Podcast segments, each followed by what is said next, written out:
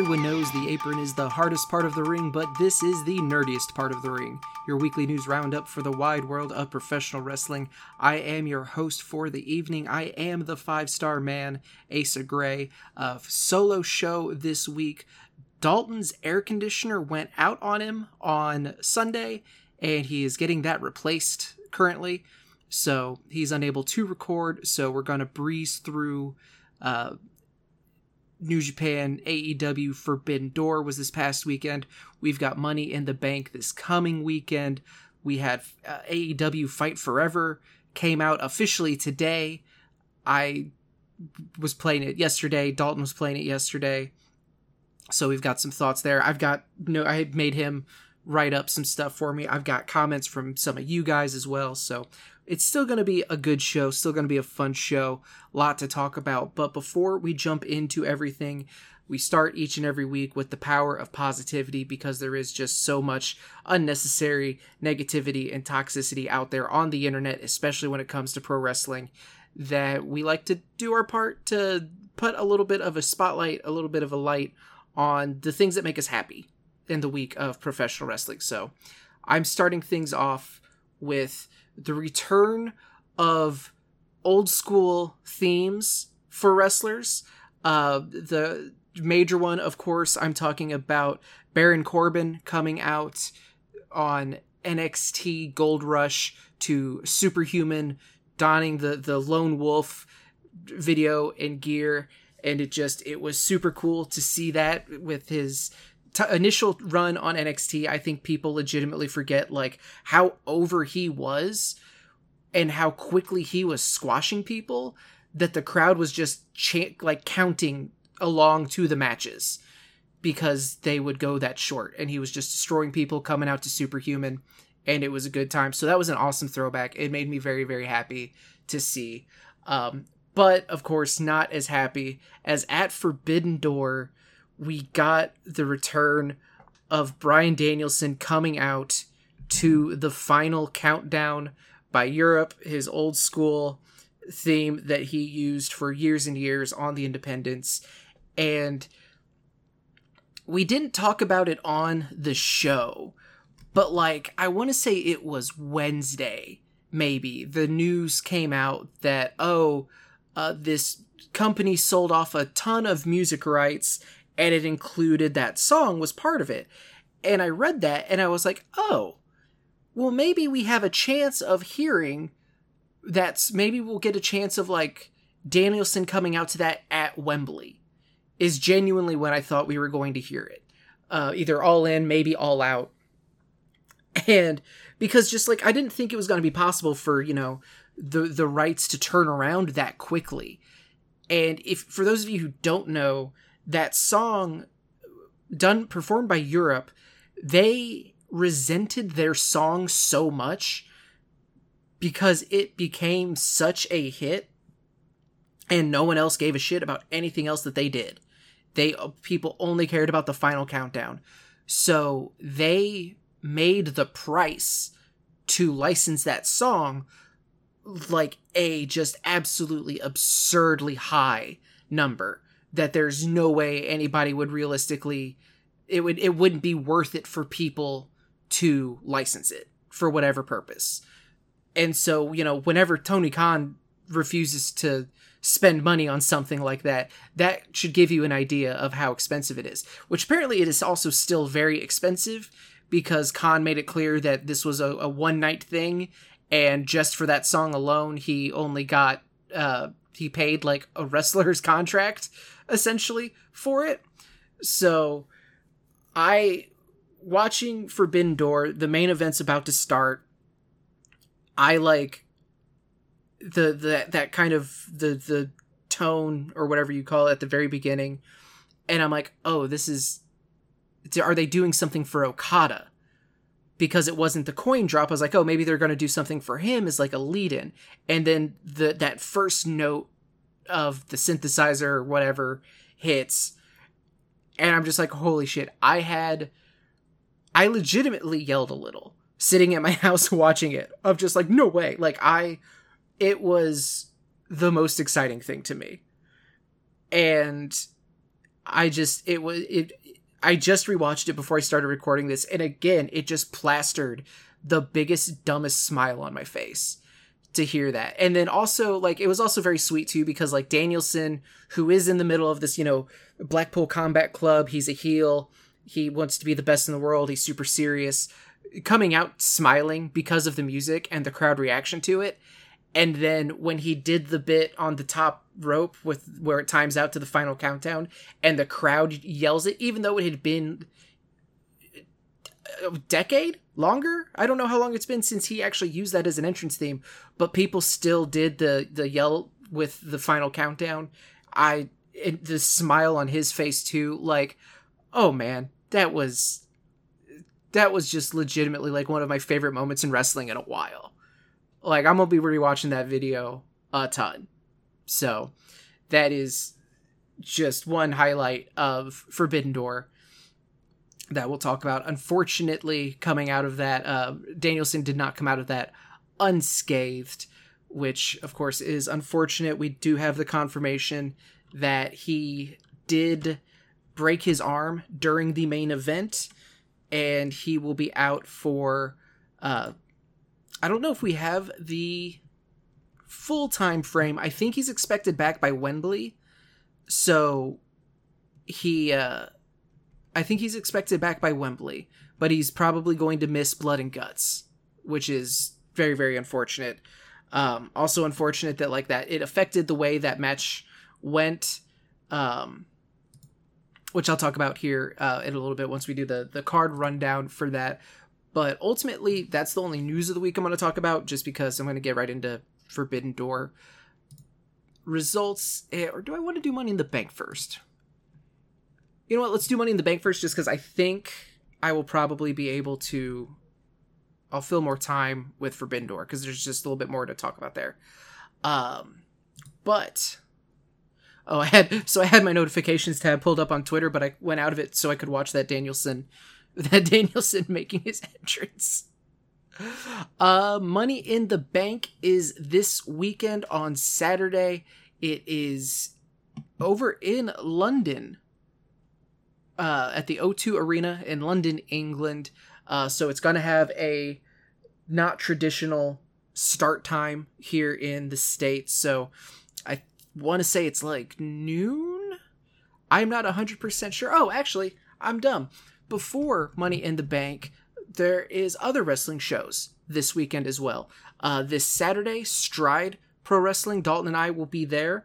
Um, so come and check out Stride. And then Friday night in Columbia, Illinois, tomorrow night, uh, WrestleMax Rebirth is launching. I am going to be there. I actually get to, uh, I'll be doing commentary for Stride, and I'm actually going to be doing backstage interviews for WrestleMax. So, which I'm very, very excited to be back at WrestleMax. I'm excited to be back at Stride. Um, so, Friday night, Saturday, local wrestling.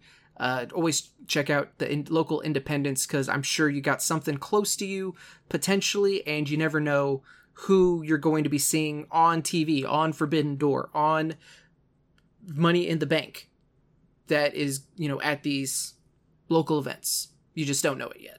So, support local wrestling always. Anywho, back to Money in the Bank. Uh, the Intercontinental Championship will be defended Gunther versus Matt Riddle. Gonna be a real good match. Gunther gonna hit people hard. Riddle gonna hit people hard. Uh, hopefully Gunther retains. I don't want Gunther to lose the title until he passes Honky Tonk Man's record. I don't think he will lose the title, uh, especially not here. But I I do hope that they're like, nope, you know what? Let's just give it to him. This run has been so dominant that I think that that would be the the best call. Um, let me pull up Dalton's predictions because I had him send me those. He didn't send them in any particular order, it looks like. He also picks Gunther. So that is for the Intercontinental Championship. Uh, the tag team, women's tag team championships will be defended as Ronda Rousey and Shayna Baszler defend against Liv Morgan and Raquel Rodriguez. Uh, Liv Morgan and Raquel Rodriguez were the former champions. They had to vacate the titles uh, due to Liv Morgan getting injured in a match, but she has since returned teaming up again with Raquel Rodriguez to take on Rousey and Baszler, who won the titles in the interim. And uh, I think it's pretty obvious that it's going to be Rousey and Baszler. Uh, I don't see them losing the titles until after a pretty consistent run. They've both been pretty vocal about wanting to reestablish the women's tag division as a whole, which, you know, there's more than a couple tag teams now, which is a good thing, but, you know, you still got to give them stories. You still got to spotlight them in matches and stories that aren't just for the titles. You know, you don't want them to just exist in a bubble. So I think they're gonna. I think we'll see a longer reign from them. See, uh, Dalton, I know also picked Rousey and Baszler as well. Yes. Alrighty. Nope. Nope. Closed out of the window, and I know there's a shortcut to get it back, but I don't remember what it is off the top of my head. So we're doing it the doing it the boomer way, typing it in again. Uh, Seth freaking Rollins to defend the WWE Consolation Championship against Finn Balor. Uh, I I'm very excited for this match just because I think they have good chemistry, and they're both absolutely freaking incredible. I also just like super into anything Balor's doing right now. The Judgment Day as a whole, as an act, is pretty must see for me at least. So I'm super super excited uh, for this match, even though I do think it is kind of like a. I don't think there's a snowball's chance in hell that Rollins loses this matchup. I don't think he loses that championship on his you know first pay per view defense since winning it. So uh, Dalton picks Rollins. I'm also going Rollins, uh, just because yeah, I would love to see really anyone in the bloodline with the you know with the world championship, but I don't think it's happening right now. Uh, speaking of everyone in the, uh, I'm sorry, in Judgment Day, also the Bloodline. Bloodline's good too. Uh, also, speaking of Judgment Day, Cody Rhodes going one on one against Dominik Mysterio with Rhea Ripley in his corner. I love this matchup. Whenever Cody started to get involved with Judgment Day, I kind of, you know, thought it was going to be Balor. It may have been, you know, maybe Priest, but I love that they're giving him Dominik because they're you know Dominik is arguably at least on Raw like he he is the most booed most hated heel. He gets the most heat of anyone not named Roman Reigns. And sometimes you know that he could be ahead of Roman in some regards. The the they have found lightning in a bottle with this pairing between Dominik and Ripley. I just I'm super excited to see him get an opportunity because he's also been doing very very well with it. His character work has been great.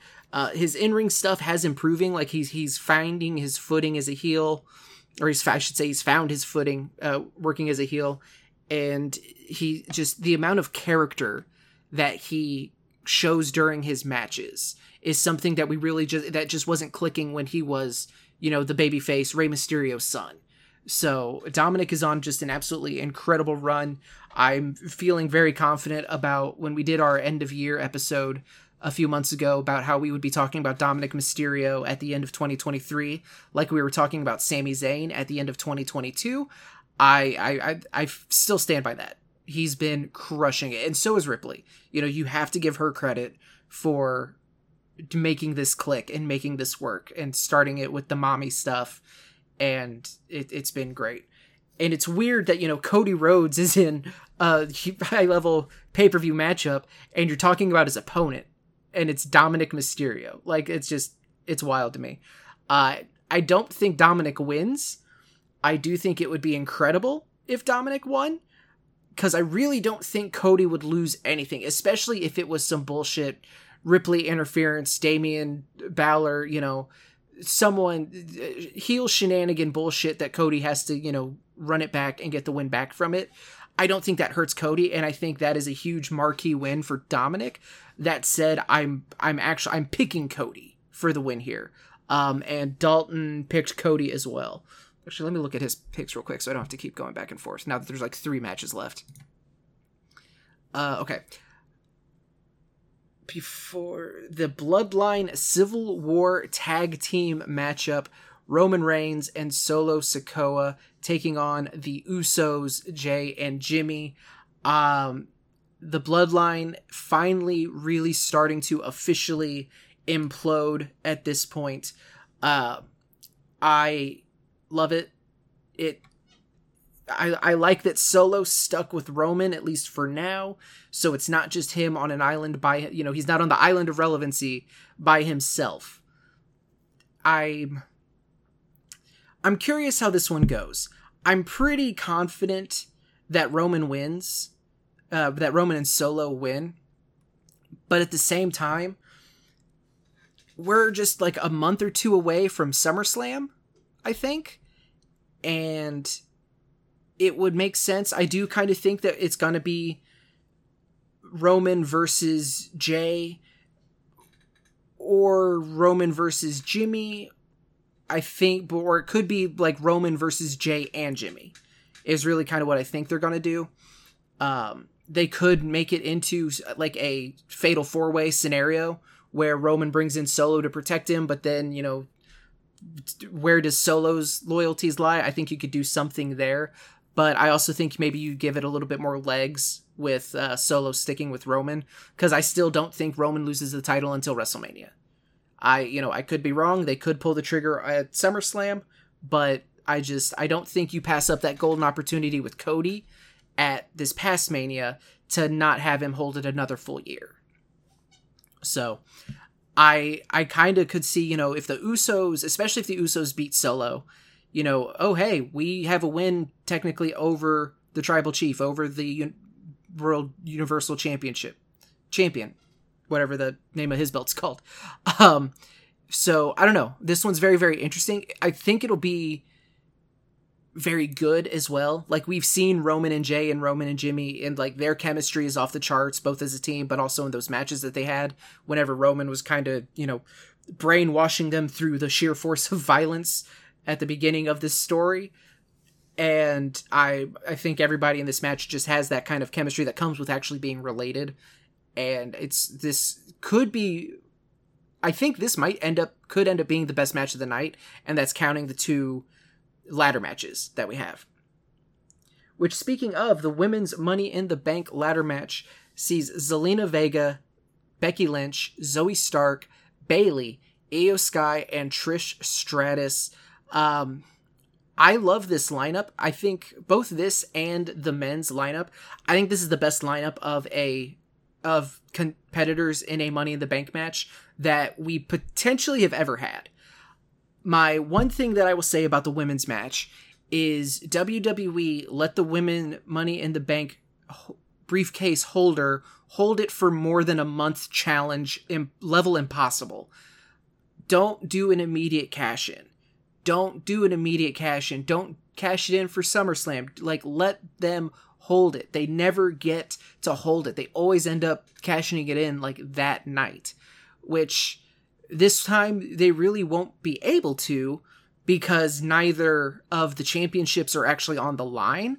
So that makes me happy that it's like, all right, cool. We're going to get at least one, we're going to get at least one night.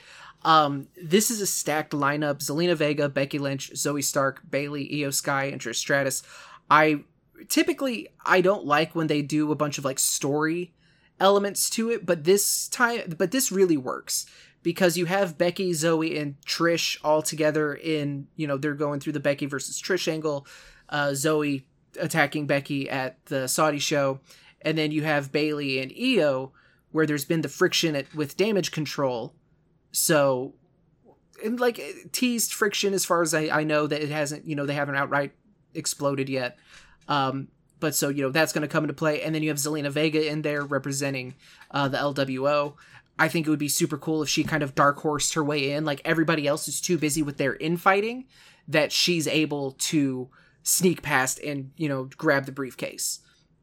Because I, I, I would love to see the LWO get a little bit more traction in the sense that you know they're not it's it's a historic group that they brought back as a vehicle for Rey Mysterio and Santos Escobar, but like they're it's like Rey Mysterio and friends, so like let them kind of build up themselves. I think it would be super cool.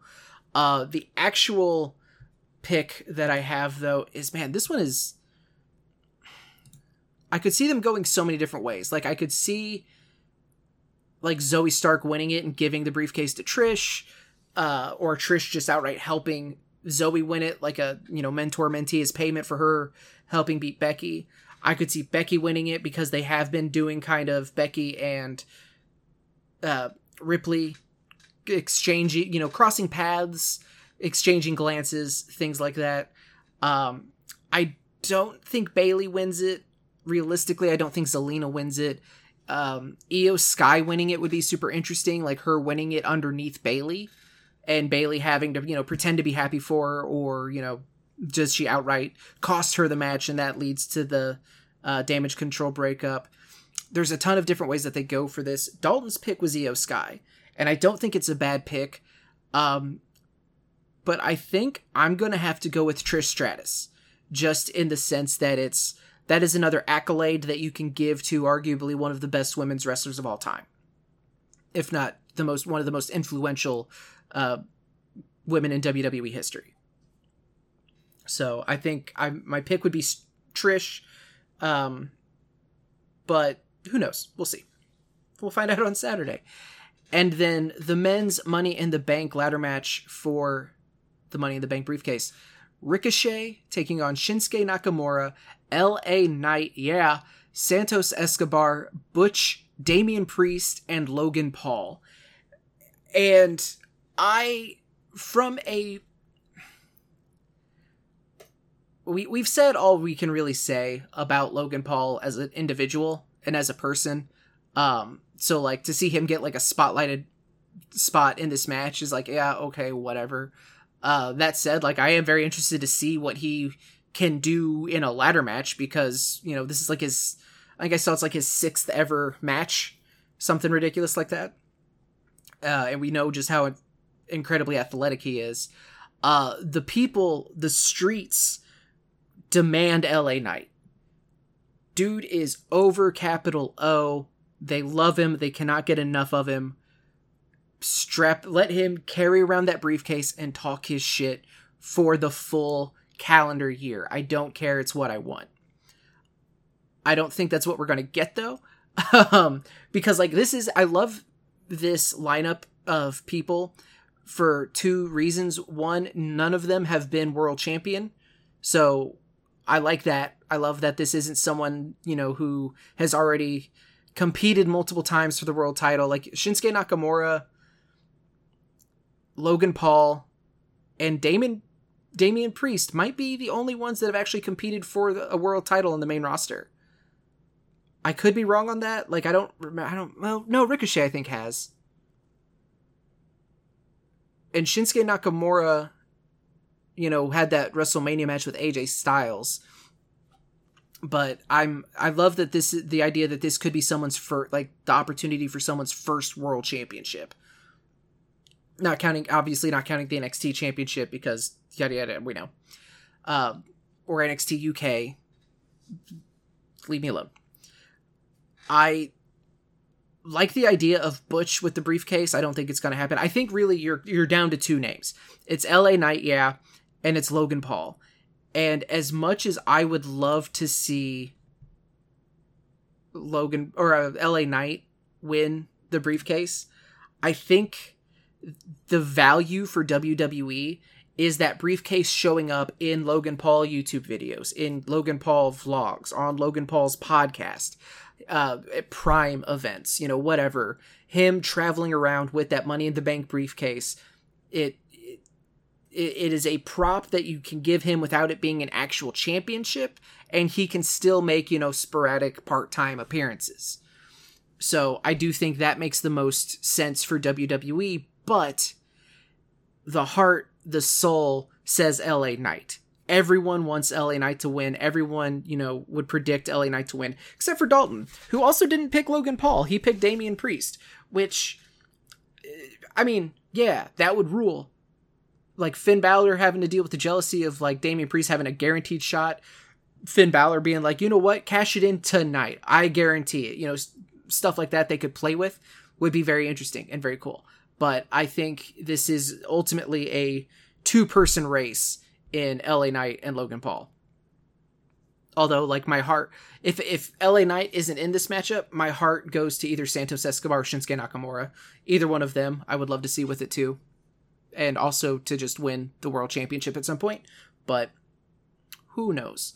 Uh, I asked on Twitter if you had any predictions, and I got two responses out. Uh, I got three responses, but uh, Michaela uh, said that she didn't watch Forbidden Door, but her Money in the Bank predictions are Zelina Vega and LA Knight, yeah, uh, will win their matches. Boy, I hope so. On both of those. Like, I would be so happy for Zelina if she won that matchup. And yeah, LA Knight, yeah, just. Uh, it's. It is. That's the money. He, you know, WWE doesn't have the best track record of altering course or capitalizing when someone is red hot when the crowd is like you know what? That's our guy. That's our girl. That you know they are who we want. So will they do we see la knight with the briefcase? I think we could. I'm gonna let myself hope and i'm gonna let myself get hurt again. So we're all aboard the la knight hype train uh, and then Brian Rhodes. No predictions because I'm too busy to watch wrestling right now, and Nerdiest Part of the Ring is my only link to current wrestling events. That is very sweet of you, Brian. I appreciate you listening and, and hanging out with us. And hopefully, these ramblings of a mad person uh, at least make a little bit of sense and haven't been made you think, oh, I need to stop watching, I need to stop caring about wrestling. But yeah, that is that is very very sweet. Um. Oh, never mind. I'm dumb. Dylan, Dylan, I'm sorry, I don't know how to read. I don't know how to read Dylan. Uh, Money in the Bank prediction is Logan Paul in the men's and Iyo Sky in the women's. So uh, Dylan Pick and, uh, and Dalton matching up with the Iyo Sky prediction in the women's Money in the Bank match. And I, again, I like the idea of her winning and Bayley having to kind of deal with that. You know, it doesn't have the same dynamic as like Dalton picking Damian Priest because Balor, Damian Priest is the only member of that that faction in his matchup, whereas Bayley is also a part of the women's matchup. So, uh, but that is Money in the Bank. That is this Saturday live from the O2 Arena. Uh, you know what? Let's just I excuse excuse me for the clickety clacks, because uh, I am gonna start time central. I'm gonna look and see when it actually starts because it's on Peacock. Special start time of 3 p.m. Eastern, 12 p.m. Pacific. Uh, so if you're here with me in the Central Time Zone, that is at 2. Uh, so I'll be able to check out some of it before uh, we have to head to Stride. So neat. Won't have to be up super late to watch a wrestling show. AEW running Forbidden Door on a Sunday when I have to work on Monday, make me stay up and watch awesome wrestling.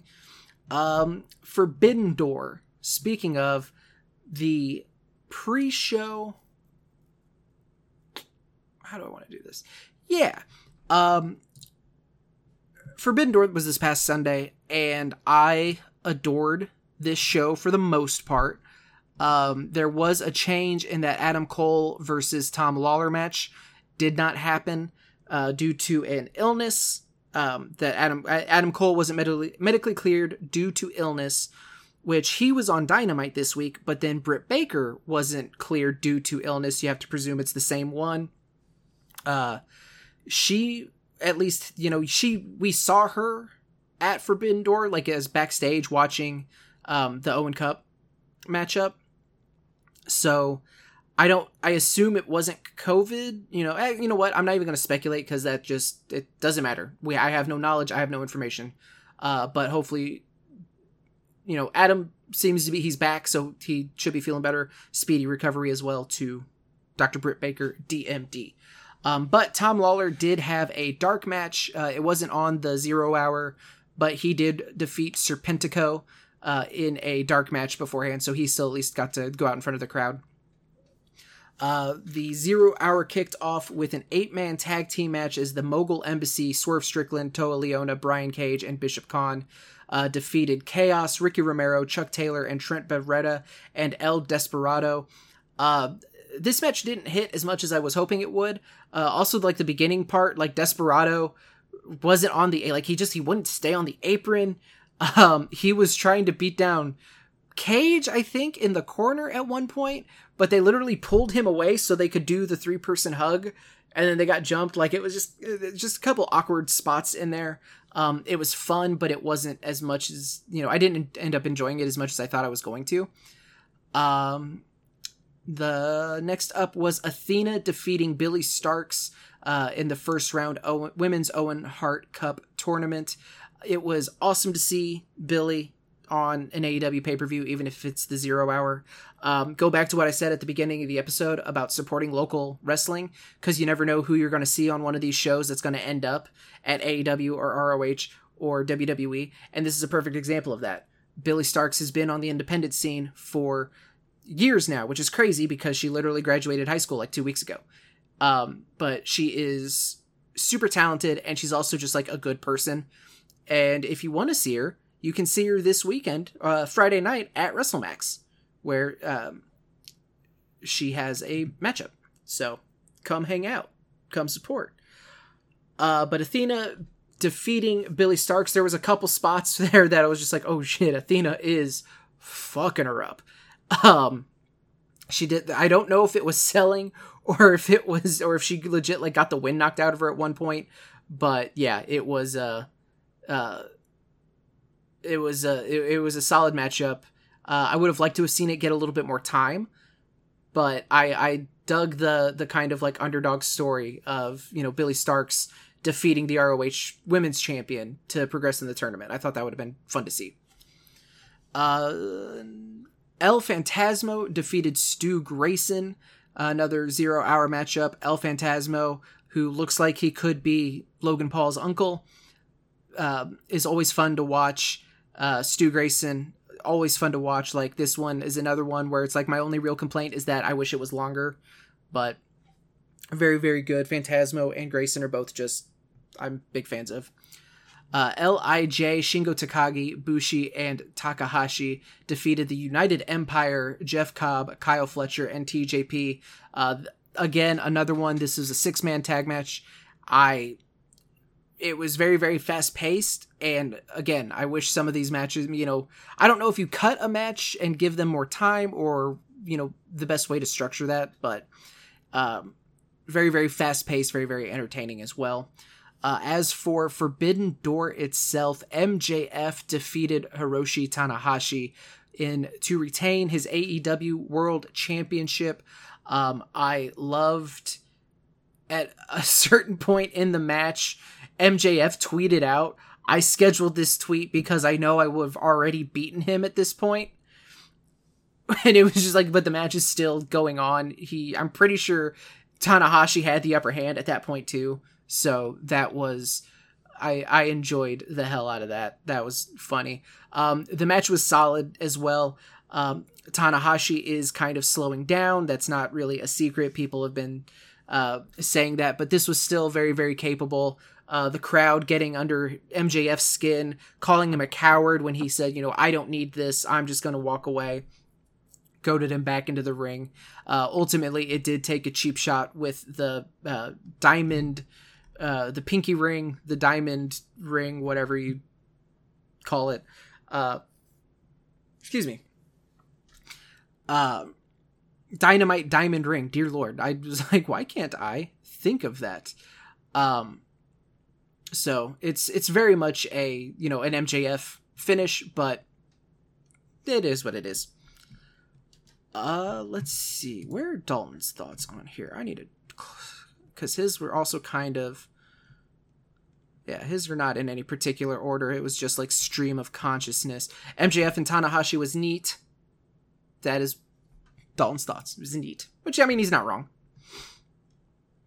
Uh, let's see. Next up, CM Punk defeated Satoshi Kojima to move on in the men's Owen Hart Cup tournament. Uh, this match was very, very entertaining as well. Uh, CM Punk doing the callback to the old uh, shoot interview uh, with the Kojima, Lariat, Lariat, Lariat, like in the corner. Uh, and then even sh- shouting out homicide in the corner. That was funny uh, Kojima dropping the either the least accurate or the most accurate elbow drop in the history of elbow drops. Uh, to quote one Taz, right on the gimmick. Uh, watching that happen, just like my spine curled a little bit, but woof, what a what an elbow drop. I uh, I did I did enjoy this match quite a lot. Um, we saw Punk hit the the elbow drop and then he did the thing that I always enjoy when he does is when the person kicks out, he immediately grabs that arm that they kicked out with to lock it, lock in um, the Anaconda Vice. That's that's always fun to me. Also worth punting, pointing out, um, Canada hated Punk a lot. um, they they were not having any of his, his shenanigans. Collision or Dynamite, whichever one was a little bit was was the crowd was pretty split in cheers and boos, but this at the pay per view it was pretty much mostly boos. Like he did have people would start to chant for him or would start to cheer from him, and then those people immediately got like shouted down and booed. Uh, overcame, you know. So uh, it'll be interesting to see, you know, Canada's Bizarro world. I hated that. Oh, I hated that so much when WWE went there. Um, but it'll be interesting to see, you know, crowd reactions to Punk and the Elite now that they're both back. Um, going forward, you know, outside of Chicago. Uh, although we're not going to see a ton of it because they also announced like 18 more shows for Chicago, including All Out and uh, special editions of Dynamite and all of that. So, uh, I we'll see. Time will tell. I the way that he kind of was working here, like he kind of adapted and started working a little bit more heelish with Kojima, and it's like fuck, I miss heel CM Punk. Like, just let that man be a heel. He's so damn good at it. Uh, the four way match for the AEW. Oh wait, what was the one line that Dalton had for Punk and Kojima was really enjoyable to watch. I do like how Punk works to how the crowd reacts to him. Yeah, one hundred percent. He he knows. You know, he doesn't try to soldier through and just do his normal face shtick when he's getting booed out of the arena. He leans into it, which I think is uh, a testament to like he knows how to read the room. He knows how to perform in front of hostile crowds and kind of give those people what they want, even if they don't necessarily quote unquote want him. You know, so good on him there. Uh, a four way matchup for the AEW International Championship. Orange Cassidy retaining over Zack Sabre Jr., Katsuyori Shibata, and Daniel Garcia. Um, I loved this matchup. Um, this was probably, mm, if not my second favorite match of the night, I know. Uh, definitely easily third favorite match of the night super fast paced. They did a really good job of telling individual stories of like Zack Sabre Jr. and Shibata just wanting to fight each other, and these other jabronis are getting in their way of their singles matchup. Um, the Daniel Garcia dancing while eating the strikes, it kind of reminded me, and I I was going to I didn't even look it up because I knew Dalton would know, but he's not on the show tonight, so I didn't look it up before then. Um, there was a triple threat, I think it was a triple threat for the WWE Championship at one point. And I'm pretty sure it was like Stone Cold Steve Austin, Undertaker, and Kurt Angle. And it may not have been Austin because I'm pretty sure it was Biker Taker, where they're doing this like super intense stare down, Taker and we'll say Austin. And if you know, let me know on Twitter at Nerdiest Part because I am curious and I'm not going to look it up because I am stubborn. Um, or Dalton just message me. Dylan, if you know, just message me. It's whatever. Um, they're having this like super intense stare down, and Kurt is just kind of like in the background, like they're facing each other perpendicular to the hard cam, and Kurt is like staring into the hard cam, and he's like doing the arm wave, like "Hey, look at me!" like a toddler trying to get his mom's attention at a grocery store when she's talking to her friend, and they're just like completely no selling him, completely ignoring him until eventually they turn and just lay him out it, it, it reminded me of that a lot with Garcia trying to get involved between Sabre and Shibata and them just taking turns knocking him out, knocking him down, and then him just coming back for more. Uh let me see. Dalton that four way for the international belt was so entertaining. Garcia couldn't stop hitting the emote button, and is Orange Cassidy the only wrestler that can blatantly steal a victory and still be a face?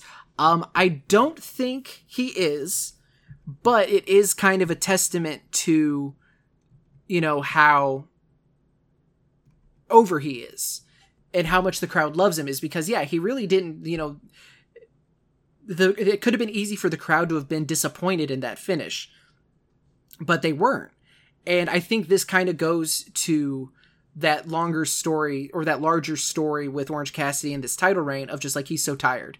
He is now he's he couldn't even win this one, you know, with his own move. He couldn't be the one to put the opponent down. He had to he had to, you know, throw someone out of the ring and steal their pin.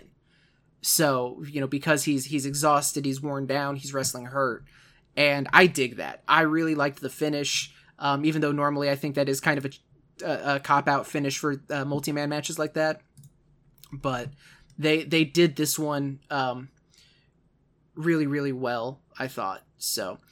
Um, but yeah, uh, four way match. If you haven't seen, if you didn't watch this show, if you're apprehensive about this show, uh, th- this actual like kind of stretch of matches really. Uh, how, why did I say stretch of matches? No, it was a fantastic show. Like you should go out of your way to watch this one. Uh, the IWGP World Heavyweight Championship was defended as Sanada defended against Jungle Boy Jack Perry. Um, this is another one that it was very solid. I uh, I liked Jungle Boy using uh, Sanada's own submission on him. Um, there was a, a kind of just you know making the argument of like, no, they very much know who they are, they or who the other is, who their opponent is, even though they were talking that shit. Uh, this is another one that I feel like I just it didn't really it wasn't as good as I thought it could have been. Um, not through really any fault of theirs, more of just like it, it was an issue of my expectations and my you know perception of what they can do. Um, but the big story coming out of this, because Sanada retains the championship, um, the big story coming out of this was Jungle Boy attacking Hook after the matchup, uh, officially turning heel, and yeah, now we got we got heel Jungle Boy, and he says the bitch word. So, okay, um, J- Dalton Jungle Boy and Sanada was a good match. Hate the heel turn, felt it two times.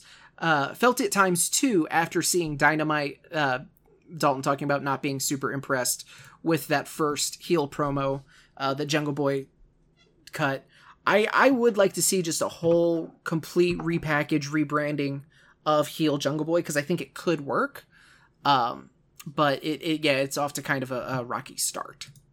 So, but if you know one promo does not make a you know d- doesn't mean he's doomed and it won't succeed it's just you know he's got to get his legs up underneath him and I, I i genuinely believe that he can deliver uh the 10 man tag team matchup the elite hangman adam page matt jackson and nick jackson teaming up with eddie kingston and tomohiro ishii defeated the blackpool combat club Jon moxley wheeler yuta and claudio castagnoli uh, and Shota Umino and Konosuke Takeshita. Uh, I, man, I actually this might I might have liked this one better than the that the four way for the for for the international championship. Uh, they made Takeshita look like a straight up killer, knocking down, knocking out Ishii with that forearm strike. Um, I I kind of joked around on Twitter and I called this uh, Eddie Kingston and the people he tolerates versus the Blackpool Combat Club and interns. Uh, I love how they are firmly behind Takeshita. Like they clearly wanted him to feel like a big deal, and he did. Um, someone on Twitter pointed out that like Shota Umino came out wearing white um, even though he was, you know, everyone else on that team was wearing black. Uh, Shota Umino, unaware that he is wrestling on a team of bad guys. Um, it was, uh, I, I loved this match. It was hard hitting. It was fast paced. It was a clusterfuck of a ten man match. Um, Eddie Kingston is over as shit. Uh, I have said it before and I will say it again, and I will die on this hill that he should be the one to take the championship off of MJF. That story writes itself. Those promos would be unbelievable, and the match would be absolutely killer. Uh, I want to see it. I want to see it real bad. My one real complaint with this match was where Kingston prevented the Young Bucks from hitting a double super super kick on Moxley. Um, I get that they're doing the Eddie is Jon's friend, even you know, and now we're in the position of like that first time they feuded before the electric exploding barbed wire match, where it was you know Jon's the face, Eddie was the heel, but you know they had a soft spot for each other. Now those roles are reversed. Um, but now you know Eddie's mad at Moxley for running around with Claudio because Eddie, uh, it's on sight with Claudio Castagnoli. I so I didn't like the the oh, but you're in a you're in a match, you're in a pay per view match, and you don't want your team to hit your friend, the you know whatever. Uh, eventually, they did come to blows. The crowd loved it. They proceeded to just beat the shit out of each other, stand there trading strikes, uh, uh, fighting spirit as everyone else in the match was just brawling around them, but they were just they held the middle of the ring and just going blow for blow. I loved that. I you know that was fun. This was this matchup was I I adored this match. This was so much fun. Uh, the AEW Women's World Championship. Actually, hang on. Sorry, Dalton. I keep forgetting about you. Uh, I don't want to be melting alive. I want to make sure they're putting in my air conditioner. Uh, go back. BCC and Elite was a good match. I think I'm just kind of over the story because now we have to add new moving parts to keep it fresh. Um, I don't think you're entirely wrong because that you know that goes to the whole like, well, is Takeshita part of the Blackpool Combat Club? Is you know Shota is he an honorary member because he was he's Moxley's protege in New Japan. Um, I did love that they came out to Moxley's New Japan music because after Double or Nothing, I think Wild Thing is forever tarnished. So let's just cut that there. Um, I I get it. Uh, we did get the confirmation that they're doing Blood and Guts, even though I don't think we know what that specific lineup is going to look like.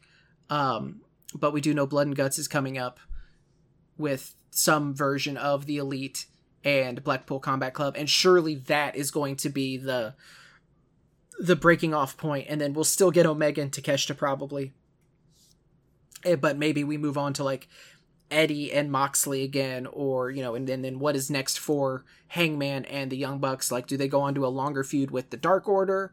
Um, you know, does the Dark Order merge with the Righteous? Who knows? Or will it be just something completely random? We don't know. Uh, the AEW Women's World Championship. Toni Storm defeated Willow Nightingale to retain. Um, if Willow is in a match, I want Willow to win that match. Unfortunately, she did not, so I was sad. Um, I enjoyed this matchup too. I liked that they uh, they threw out Ruby and Saraya after um, initially, which and then they stayed out. Spoiler alert. Um, Dalton says I really liked Willow and Storm's match. It was very good. They worked well together, and I liked you know that it was champion versus champion in that matchup as well, but it was just for the AEW championship. So, um, and then you know Willow got the visual pinfall. Willow got uh, ultimately screwed in the matchup, and that's what led to uh, Toni Storm retaining. Let's see. Next up was Will Ospreay defeating Kenny Omega for the IWGP United States Championship. Holy shit. What a match. Uh, this kind of went up to first place in my match of the year list that I have running. Um, and you know, it could be recency bias because that very much is a thing. But, who boy, I loved this matchup. Um, I'm gonna take it now because Dylan was the only one that had seen uh, Forbidden Door, uh, where he kind of put it for me. Absolutely loved Forbidden Door. Ospreay versus Omega was amazing, but hated Don coming back out. Uh, also loved Bryan and Okada, and so cool seeing Billie Starkz on the pay per view. 100%. I cannot overstate how much I hated, hated, hated, hated Don Callis being ejected from the matchup only to come back out, you know, 20 minutes later. Um, I thought they did it well, where it was like, okay, he, you know, he's coming out with his fucking goofy ass super security looking dudes. Um, he he catches Kenny's foot on the, you know, on the apron. The referee ejects him, and I'm like, oh, cool. Now we're just going to get this match, and we do for a while until Callis comes back out. The referee immediately sees him and does absolutely nothing. Um, commentary tried to save it, and they were like, "Oh, well, he's gonna be fined," and it's referee discretion about not causing a disqualification. You know, whatever. I, I just I hated it. It was dumb. Ultimately, you know, it was Callis. Um, Callis handing him the screwdriver, and Ospreay hitting Kenny with the screwdriver, um, which then led to the win for Ospreay. But even that, which was again infuriating to me, it wasn't because like why wouldn't you just have Callis come out with Ospreay, and like before he goes to the ring, just have him you know cover his mouth to where the camera can't see, and have him say something to Ospreay, and pointing out like, hey, that screwdriver is under the ring. That screwdriver is you know under a turn, but like you know something where like oh yeah, I told him where the screwdriver was. He used it. He didn't need me out there so I, it was a minor nitpick that wasn't so minor, I guess I'll say. Um, but like I said, I still just fucking adored this match. It was violent, it was bloody, it was kind of uncomfortable. Uh, the shot of the blood still just being on the stairs, uh, of Ospreay's blood being on the stairs was pretty, you know, a little sick, but also kind of neat. um, so go out of your way to watch this one because yeah, it, it match of the year for me. Uh, Dalton says. Did he not say anything about this match? Zero Hour was fun and led into the show well. Punk and Kojima, BCC and Elite, Willow Storm, MJF, Oh, there it is. Holy shit, Omega and Ospreay, great match, but didn't need the Tiger Driver 91. Um, so that was something that I wanted to talk to Dalton about as well because he hated that. Um, I also like I hated the way Kenny landed on that Kenny on that uh, Tiger Driver 91 where it looked like he landed, you know, just straight on top of his head. Uh, and that caused a whole, you know, discourse, which is my least favorite word but when it comes to, you know, online culture. Uh, whereas like so like Dalton is a wrestler. Dalton competes. He knows more than I do about moves and ring safety and stuff like that just because I've never wrestled. I've never actually competed. And I do think that is a legitimate stance that you can have. Um, if Will and Kenny thought that it added to the match, which it did, at least for me, because it was a holy shit. He's trying to kill him. Um, and holy shit, is he dead? like did it work then to me uh, that it added to the match i understand if people didn't like it i understand if people hated it but i don't think anyone especially like fans have the right to be like no you can't do that which to be clear that is not what dalton is saying. I don't think that's what you know i've se- i don't think i've seen or heard dalton say anything like that. Um, but you know it comes down to you know two incredibly skilled incredibly talented individuals thought they could pull it off and you know they did. So i think danielson even in the uh presser after the fact was like you know i see things like that and i it, i was like ooh i don't know. Like so it, it, it it's a very polarizing thing uh and ultimately i'm glad that just both people made it out of that matchup unscathed uh six man tag team match as Sting, Darby Allin, and Tetsuya Naito defeated Le Suzuki Gods, Chris Jericho, Sammy Guevara, and Minoru Suzuki. And boy, I I really wanted this match to be better. Um, I I really really wanted this matchup to be better. It was rough.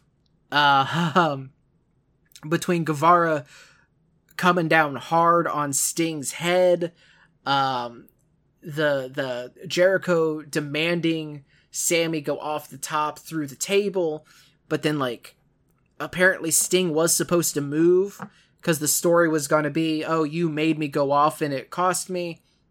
Um, ah, just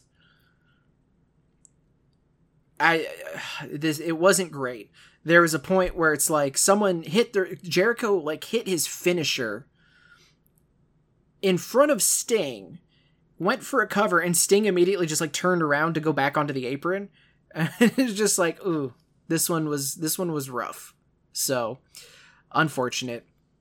And it really kind of hampered, I think, between the one two punch of seeing everything with Ospreay and Omega, which went 40 like almost 40 minutes to then that match being the come down match, but it like came down too hard.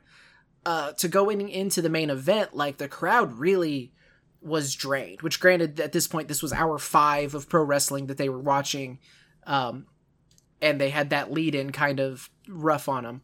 But uh, Bryan Danielson defeating Kazuchika Okada by submission Dalton Anthony, uh, man, how can you break your arm and still put on a great match? Props to Danielson for stating it was his fault. Um, favorite match was Okada and Danielson, and he Danielson did say that it was his fault whenever Okada hit the elbow drop. He said he had his arm in a weird position, and that's what caused. Excuse me, that's what caused the break. Um, I don't know if he said this or if this is just kind of people speculating, but then like the seizure spot that they did um, was improv because like that was Danielson's way of getting the ref and the medical team's attention to let them know what was going on, that you know he had broken the arm. And then he also said that the yes spot which he was originally not doing just as a like as a courtesy to WWE and a courtesy to Vince because like that was a WWE thing and he kind of wanted to leave it there but he knew that he wasn't going like the things that he was going to be able to do to fire up the crowd he wasn't able to do. Um, and he knew he wasn't going to be able to do with his arm. So he did the yes to kind of make up for that. Um, i can't say this was my favorite match of the night. It was very good but it very it did very much feel like it didn't kick into final gear. Like I don't know if, you know, even though Adam Cole and Tom Lawlor didn't happen, we were a match down. Like I and again, keep in mind the back so of a 27 minute and 40 second match, the last 10 minutes of it Danielson's wrestling with a broken arm. So I want that context to be made crystal clear for everybody. Whenever I say, and I, and please so know that I know, I am aware, I am giving them the grace of that because like the the ending felt very sudden um, with that improv improvised submission which led to Okada tapping out which like Okada this is like the second time he's ever tapped out um, and it's the first time he's tapped out it like the last time he tapped out was to Nakamura if that gives you an idea of how long it's been. Um, so it but I like the idea of it's just like no this was to be the best wrestler in the world and Danielson was able to out wrestle you to make to the point where you tapped out to a move that wasn't his finisher. So I, you know, you can tell that story, and I'm totally fine with it. But like we talked about in our preview, I think this one suffered from my own high expectations. Like I expected them to to make absolute magic, and it just it felt it never felt like it it got to that level. Now the rematch at Wrestle Kingdom, well, we'll see about that then. You know, because give me that rematch at Wrestle Kingdom, please, and then let's do a rubber match. Uh, best two out of three falls uh, in a ninety minute Iron Man match. Like more, give like I'm the Vincent D'Onofrio and Men in Black. More, more. I I want more of this. Um, so a little bit let down there, but again, I don't blame them at all. I think it was more of just like managing your, my expectations and also just like, man, what a fucking raw deal. Of, of a freak thing happening like him breaking his arm. But such a bummer, such a fucking bummer. But hopefully it's a speedy recovery, it's an easy recovery for him and you know he'll come back better than ever. And maybe that play whoever owns it now will just let Final Countdown, you know, be cheap and we can use it more cuz just that oh man, that crowd screaming it made my heart happy. Um and then last bit to talk about before I get out of here. Uh AEW Fight Forever came out today officially, but you could play it yesterday. I guess if you pre-ordered it, I don't know how that really worked. Um, but I only got to play like an hour and a half of it, so I'm not super comfortable putting any kind of like score or anything on it. What I will say is it is very much pick up and play. Um, I immediately felt right at home. I will say if you do get it, um, play an exhibition match first, I think, because I jumped straight into the road to the elite thing and like I'm in the middle of the match, like in the middle of doing moves and the tutorial shit starts popping up and I'm like, okay, Regal, you're breaking my rhythm here. You're you're fucking me over. Um I don't love how out of date it is and how out of date it feels because that's always a problem in wrestling games. I always give WWE 2K shit. Like 2K20, I think, was the one that was like specifically bad, uh, or was particularly bad. But you know the old stage the old like just so much you know william regal's doing the tutorial. Cody rhodes is an unlockable character. Like this game the development was rough and i understand that. But i i really it it, it is it is very noticeable. At least it was to me personally um i will play more of it this week and i'll have more concise thoughts for it but I've enjoyed what I've played so far. It does seem pretty shallow. Um, right now, I don't know if I can recommend it for full price. It's sixty dollars. This feels like like if this was a forty dollar release, I think it would be it, that's like a perfect price point for it. But um, so yeah, so if you're on the fence, I would say you know maybe hold off for now. Uh, wait for it to go on sale and then snag it because like I don't think you're gonna be missing a ton if you don't uh, get it right away. But Dalton uh, said it is the perfect multiplayer wrestling game. It's chaotic but controls well. I played for about eight hours yesterday. I wish I. Okay, you know what? No. I played for about eight hours yesterday. A bunch of it was couch multiplayer and only had one glitch that ruined the gameplay experience. Um, and then he said it is a two grades. For multiplayer, it's a 9 out of 10. For single player, it's a 6 out of 10. So I don't know how much, you know, he said he played for eight hours. Eight hours. He. Eight hours. Goddamn, Dalton. Dalton. Dalton. But that most of that was multiplayer, so I don't know like how much he delved he dove into, you know, the creation stuff, which is apparently real, real light. Uh the road the Road to Elite. Is that what it's called? Doesn't matter. Whatever their story version, story mode is, you know, who knows. So, uh, we'll talk more about that next week. Like I said, I plan on playing. Uh, I don't know if I'm to play eight hours this week. That's not true. Friday, I'm off for the Fourth of July, and I don't do things. So, video games. Um, but yeah, if you have you played uh Fight Forever? If you have, let us know. Uh, you can find the show at twitter.com slash nerdiest part. Uh, you can find myself on Twitter at the five star man uh, with the number five. Uh, you can find Dalton at Mr. D Anthony NPOTR. And as well as a fun little bonus, uh, I have my I had got my invitation for Blue Sky social. So if you are on Blue Sky, you can find me. I'm at the five star man. Uh, it's the same handle as Twitter, uh, at the five star man dot b sky dot social. So, uh, yeah, if you're on Blue Sky, hit me up there because I'm looking for people to follow, and also I want people to follow me because it's social media and the number goes higher, and my brain does the good chemical. So, um, but that's gonna do it. We will be back next week. Uh, we'll talk be talking about money in the bank which is this Saturday. Again, get your picks into us. Let us know who you think is going to win. Um, and what anything else. We'll be talking more about Fight Forever. Um, I feel like I saw something action figure related uh, for Wrestling with Articulation, but I don't know for sure. But I'm sure in the next week something will happen. We'll see. Only way, way to find out, and that is to tune in again next week. Thank you all so very much for hanging out with me here tonight. This went longer than I anticipated for a solo show. So, thank you. I hope you enjoyed everything. Have a fantastic week. We will see you next time. Uh, until then, though, take care of yourselves, take care of each other, and as always, watch more wrestling.